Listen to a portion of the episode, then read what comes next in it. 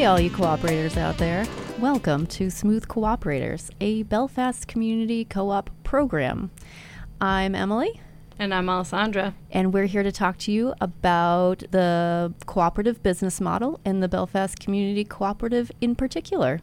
And today we are going to talk about Principle three, Member Economic Participation. So one of the things that makes co-ops different from other businesses is that they all adhere to these seven cooperative principles. We are walking you through them, and we have come now to the third cooperative principle, which is member economic participation. The International Cooperative Alliance defined and established these seven principles over time, and I think the last time they revised them was in nineteen ninety-five. And so the definition of member economic participation, according to the International Cooperative Alliance, is members contribute equitably to and democratically control the capital of their cooperative. At least part of that capital is usually the common property of the cooperative. Members usually receive limited compensation, if any, on capital subscribed as a condition of membership. Members allocate surpluses for any of the following purposes: developing their cooperative, possibly by setting up reserves, part of which at least would be indivisible, benefiting members in proportion to their transactions with the cooperative, and supporting other activities approved by the membership. So basically, when you decide to join a co-op, there's an investment that you have to make. Sometimes for a food co-op, say, it's a smaller investment, like two hundred dollars. Sometimes for a worker co-op, or a more industrial co-op, it's like ten thousand dollars. Basically, the co-op is coming together to meet the needs of the community, and they have to figure out how much money they need to raise to start meeting those needs. But in this case, the capital is not the master. We, the co-op doesn't exist to have a lot of money or to make a lot of money, but rather the capital is the servant. The capital is there to help be a tool to be utilized so that these businesses do well and end up serving their owners. There are some businesses where the capital is a little more stagnant. It's a startup cost, and then you kind of run the business from there. For a consumer co-op, it's a little bit different, because for us, our capital is like kind of constantly flowing in in terms of member participation, because people are shopping there on a daily, weekly, monthly basis. Um, and as the co-op make money and puts money into the bank and there's a surplus, that money is then the shared capital of the owners. And we should talk about ways that owners put capital into the business. Obviously, the first one is going to be by shopping. People who are actually utilizing the store and purchasing the goods that they need from the co-op, which was made to provide those for them. Recently, we put together a new brochure called Ways to Save. We also have a website with the same name, because there is the perception that the co-op is an expensive place to shop. And, like, it's true. Right now, if you wanted to go in and buy, like, an eight dollar jar of sardines, like, we've got that for you. And some people really appreciate that. Other people would like to buy, like, a two dollar jar of sardines, and we also have that. So in the Ways to Save brochure, it lets you know that there's all these different colored circles around the store that give you a clue as to what that product is. And sometimes that means it's on sale with co-op deals. Sometimes it means that it's always the lowest price that it can be, and that's co-op basics. And sometimes it means that our store has decided to put a specific product on sale, and that's called Fresh Picks. So there's also ways to save specifically if you are an owner. So economic participation, buying groceries at the store. When you're an owner, you get owner reward points. Mm-hmm. So for every dollar that you spend, you get one percent of that back. It goes into like a little savings account. And once that savings account hits three dollars, you get to use it on any purchase, like a coupon. And we also get two percent back on local food. I love that part. And local products. Super cool. So if you shop locally, then, you know, your savings account gets bigger faster. For owners, we also have a pre-ordering program. So if there's a special jar of salad dressing or a special sort of rice that you use all the time, you can order it in bulk or order it by the case, and then you get a fifteen percent discount on that, because we don't have to unpack it and put it on the shelf, right? We keep it in its box, we call you up, and you come pick it up, so there's less labor, and we can extend that benefit to our owners. Here's a secret. I do that for toilet paper. All the time. It's, it's the best. The other thing we wanted to talk about just to put it out there, we sat down to talk about member participation and created a list of all of the different ways that people participate in the co-op. The list that we made was like long and kind of overwhelming, and I don't even think that we got to the end of it.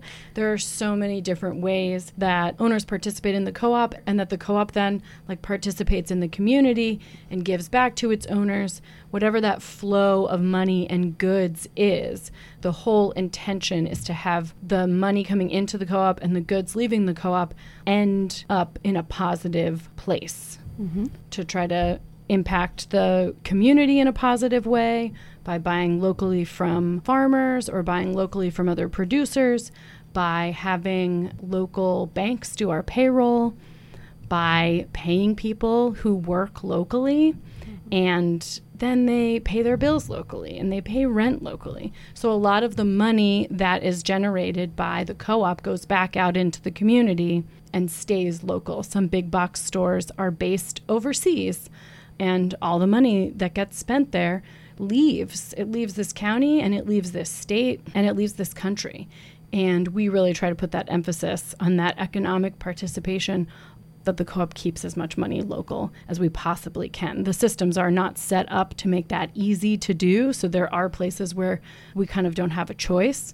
But anytime we do have a choice and that choice leads to somebody who is local, that's what we try to do if it's for the best of the co-op and Absolutely. For the best of our owners. With that in mind, too, it's sort of related because it's about economic participation, but it's sort of not related. But I feel really connected to the Common Sense program, which is rounding up at the register. I feel like it's amazing that our owners put forward all of these organizations that they're really passionate about, and then the owners vote for the for the top twelve, and those top twelve become the organizations that we do fundraising for. Every month is a different organization, and that changes throughout the year. And one hundred percent of those donations that come through the co-op, we we're just sort of the middle person in all of this. We talk to the organizations, we make a couple posters, and then it's really the community that shows up and rounds up at the register. But that's a way that we participate in the economy, the members as a whole, because we are deciding that these organizations and their values are important enough that the co-op supports them and represents them. five thousand dollars to an organization who only has a twenty-five thousand dollars annual budget is a huge amount of money. And it's like very impressive and very impactful. So impactful for all of those organizations throughout the month and throughout the year. And that's thanks to all of you who come in, shop at the co-op, and donate your cents to these organizations. It's really incredible. And we've had some record-breaking months recently. So a huge thank you to everyone who participates. Yeah, it's really amazing. Well, I'd love to shout out a little bit about our core program that is cooperative ownership reaching everyone. So we do have a program that provides an at-register discount for people who are receiving some sort of financial assistance from either the state or federal government. So we do require that they are participating in one of these assistance programs.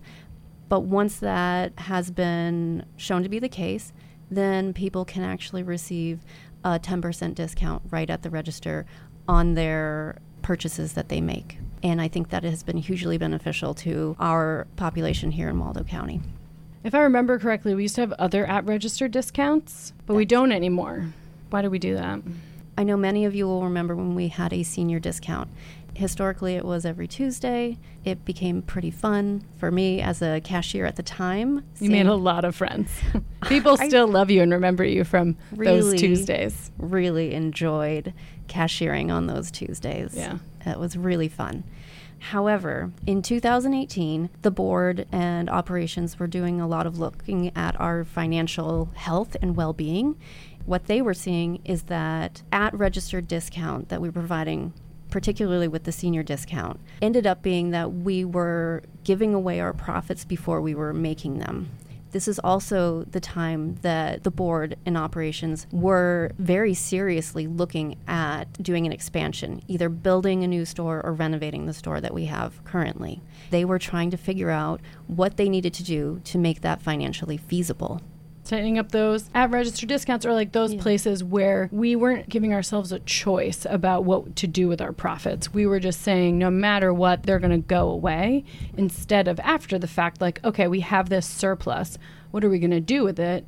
And you just mentioned the core discount. So it does mean that any seniors or any owners at all who need to have assistance, we understand that, and mm-hmm. we totally want them to have that assistance. Definitely. But everybody has different income levels and, you know, different backgrounds, and it does mean that there were people who were getting the discount who perhaps it wasn't a matter of eating food that day or not. It was just like a real benefit. Mm-hmm.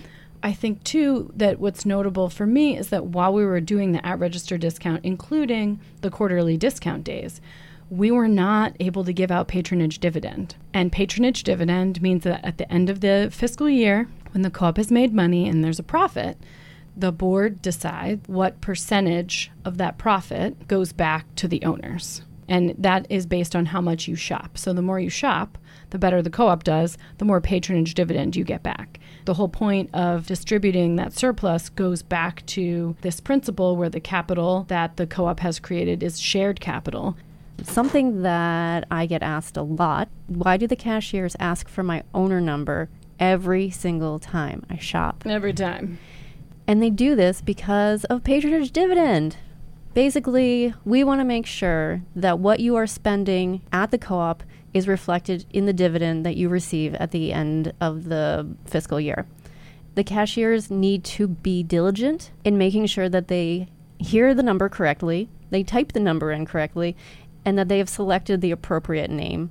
I apologize to all those people who get frustrated about that, but it really it is due diligence. We want you to have the correct patronage dividend at the end of the year. The more you spend at the co-op, the larger your patronage dividend and actually owner rewards. Yes. Once we switched over to that a couple of years ago, that starts to make a big difference, because if you forget to give your owner number, for example, or you accidentally say somebody else's and they don't ask you like what your name is, or there's no confirmation that it's really you, you could go on to spend two hundred dollars on somebody else's account or on no owner account, and then you actually miss out on those owner rewards, which really do add up. I love owner rewards. I'm saving all of mine for the family holiday dinner that I have to be in charge of this year, and hopefully that turkey will be a lot less hit to my wallet. That's amazing, because I buy snacks for mine when I don't have cash, and I'm like, oh, I wonder if I have owner rewards. But you have to spend three dollars at a time, so sometimes I buy like a two dollars and fifty cents thing, and then I round up for common sense, and I feel good. I like, I like how that ties in. Yeah. When people invest in the store, I don't know if we all think about it as like buying our little part of the store or as like being in charge of it, but it really is that. Think about the equity investment and becoming fully vested. There's going to be a lot more talk about this later, but if you pay fifteen dollars a year and you need to pay two hundred dollars, like my quick math tells me that that's about thirteen years before people have fully paid in their share, which is totally fine. Mm-hmm. We kept it that way because it felt like an accessible amount of money. It felt like it was on par with what we were asking people to participate in in years past. And when you think about investing in a company, nobody's going to be like, hey, can I become fully vested over the next thirteen years? They're going to be like, you have to like pay in now. We want to have this successful and stable business, and that's why we need your investment, is because we need you to be emotionally and also monetarily invested in this business. And so I think that if we can encourage people to like pay their equity a little bit sooner or pay it in full if they can afford it, that there really is stability in that, because the co-op doesn't use that money. That right. money goes into a bank account and is there to show ourselves or show investors or show our accountants that we are a solid business, that we have a lot of backing in our community. Hmm. Okay, so what's next? So that's member economic participation. Is there anything that we're missing about it? Or are there any questions you guys have? I haven't really, I've, I haven't really gone down this road yet, but it's like, we want to hear from you. Mm-hmm. I think I want to hear from people in any way that they can, whether they show up on every other Friday. We do community outreach tabling in front of the store from eleven to two. where I set up this beautiful vegetable tablecloth that Emily hemmed for us, and we hand out ways to save brochures and annual reports and maybe free snacks and water. I want you to tell me what your favorite bar is. I want you to ask me when cherries are coming in. Like, I want to hear about all your fun ideas about the news store, about paper, about art. I want you to tell me about anything that has to do with the co-op you used to be a part of in the mm-hmm. seventies in New York City. Like, I so want to know.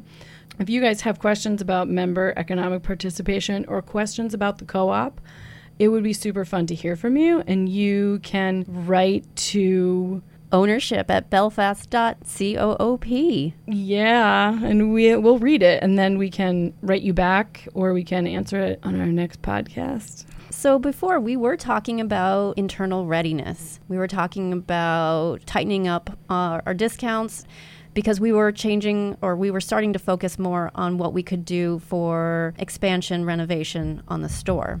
That process started several years ago, and now we are actually in the renovation process. Is there anything you can tell us about what's been going on at the store?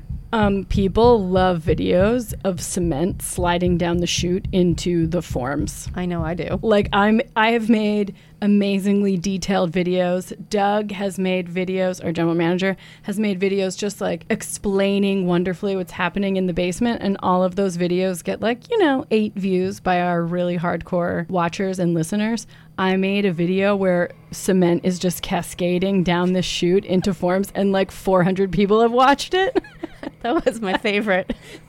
Maybe they're just like watching it over and over again, or like maybe somehow it got onto like some kids channel, because I know that lots of kids like construction. But right now they're putting up forms for the Shop For Me walls. I have gotten some super fun education from the guys who are working there. And you have to, like, you, so you dig the hole, you level it out, you do all the fancy laser things to make sure it's level, and then you pour these footings. At the bottom of the wall, you want a nice wide base for stability, but then that has to dry and cure. And we all know what a wet and wonderful summer it's been in Maine, so it, I think, took a while. And then they build with rebar. They, like, build the walls on top of that. Mm-hmm. And then in within that wall is going to be the slab. But so right now they're building the forms, which are these like really sturdy boards that hold in all the concrete. And it's so precise. Like, you don't want to mess this up. Mm-hmm. The rebar has to be in the right place. The boards all have to be like in the right order. Because when you think about how much concrete that is and how heavy it is, it's pretty impressive. So that's outside the store. The cafe footings have also been dug, and they're going to start to build those in the next couple days. Out in the back of the store, we're pouring the footings for the hydraulic lift, and that will be outside the store, but it will be fully covered once mm-hmm. it's installed. It'll be within the envelope of the store. Yes. Yay. And we buried a one thousand gallon propane tank, because propane tanks that are not buried are like pretty dangerous. Yeah. People you can, can run into them. Drive their cars into yeah, them. That's so not very scary. Mm-mm. So we buried that. We are building a dumpster pad. If a dumpster gets picked up and put down on asphalt over and over and over again, it can really grind away the asphalt. So we've built a concrete pad in hopes that it lasts longer and is more durable. Mm-hmm. And in the basement, they're doing the framing for the walls, because in the basement, we're building a meat cooler, a meat preparation area, a prepared foods cooler and freezer, and a preparation area. Because right now, so much prep for meat and prepared foods happens on the sales floor. But guess what is going to be on the sales floor? Things to sell. I love that. Yeah. So we're going to prepare things downstairs and have more space on the floor, because it'll, it will allow us to design the store in a way where you can walk through it. It won't feel like a traffic jam. That'll be nice. Yeah, I think so. I'm pretty excited about that. What else is going on? The parking lot flow changed, which I know is really hard. And I think it was hard because parking was a challenge anyway. Mm-hmm. Sorry. All over the city. That's even. True. It's a good opportunity to like shop early. We open at eight o'clock. Get here at eight. We would love to see you. Or shop late. We close at eight. As long as you come in at like seven thirty if you're doing a big shop, we would love to see you. If you come in at seven fifty-five and you have a lot of shopping to do, we might be sad about that. But you should definitely shop when you can. Mm-hmm. And we have a free curbside pickup service. It's called Shop For Me. Even through all of this, it's still operating. and it means that you can shop online. You can even go online and like only shop the things that are on sale. And then someone will shop it for you in the store, and then you pick it up. Like, you don't get out of your car. You call, and you say, I'm here, and they bring it to you. And that's a nice way to sort of, like, stay out of the flow of construction, but still buy the food that you want to buy. That sounds pretty great. I'm excited about it. I haven't actually utilized that service before, probably because I'm at the co-op every day. Every day. I used to make my kids do it. So I would be like, oh, you know, like this food that we have for this week, I would love for you to shop for food that you want to eat. I yeah, love that. It's pretty adorable. Well, what else do we have coming up? There's something really fun. Do you want to tell us about the really fun event that we have in August? It is August twelfth from twelve to two. Annie and the Rainmakers. Go check them out. They're like a very high energy, super fun local band. Yeah, little rock band. Definitely some dancing. So we'll be at Marshall Wharf on Saturday, August twelfth from twelve to two. This is a celebration and a dance party. This is the capital campaign was successful. The renovation is moving right along. This is also one of the first events that we have had publicly post-COVID because we really lost a lot of space inside the store. Can't close down the parking lot because we need parking. It should be a really fun time. They've been in this area for a long time, and they called us up and said, hey, back in the day, we used to donate our time, and Goldie would shut down the parking lot, and we'd have a big party, and we would do a fundraiser to do this or that thing for the co-op, and we really want to do that for you guys again. Like, we love your store. We love the owners in the community. We said, making it happen. Yes, please. Mm-hmm. We will figure out the logistics. Mm-hmm. So, August twelfth, Marshall Wharf. The other fun thing that we're doing is we're going to be at the street party. So the Belfast Summer Street Party is on July thirty-first this year. I think it starts around five. They shut down High Street, and there's games and food and music, and lots of local businesses have tables. We're going to be there. Again, that's another great place to talk to us, to come get updates, seeing what we're what we're doing, and talk to the board of directors. There's other fun things that we're doing. And you can find all of those fun things in a very amazing bi-weekly newsletter that the co-op puts out. If you would like to sign up for this newsletter, all you have to do is go to belfast dot coop, and at the bottom of that page, there is a place for you to put in your email address, and you'll have a super sweet bi-weekly e-newsletter that you can go check out. It tells you updates about the renovation, updates about blueberry pre-orders, for example, anything you want to know about the Common Sense groups. I would also say that if you are interested in any of the videos that Alessandra and Doug have put together, the Belfast Community Co-op does have a YouTube page, so it has all of those on there. I would check them out. And next time they pour concrete, you better believe I'll be taking another video of it. I'll watch it. Yeah, super. The other thing that we have going on that we always like to touch on is the board of directors meetings. So those happen on the fourth Wednesday of each month. We have a couple obviously coming up, a whole year full of them actually. Hey. The next couple dates will be July twenty-sixth and August twenty-third. Those are happening at six p.m. in the Abbott Room at the Belfast Free Library. Um, you can find more information about that on our website. If you'd like to attend via Zoom, there is a link to register for that meeting on the website also. So we've said it a bunch of times. I won't say it again. You know how to find it. All right, guys. Thank you so much for joining us today. We're really excited to talk about everything that's going on in the co-op and Principle three. And I would also like to give a big shout out to Vic, who's in charge of the radio station here in Belfast. Woohoo! The radio station is in the basement of Waterfall Arts, and you may have heard of all the ruckus going on around us. We believe there's a summer camp going on and perhaps a little bit of construction here and there. But again, Vic has done an amazing job producing this for us. Thank you, Vic. And thank you all for joining us. You have been listening to Episode four of Smooth Cooperator from the Belfast Community Co-op, hosted by Alessandra Martinelli and Emily Berry, produced at the facilities of Belfast Community Radio.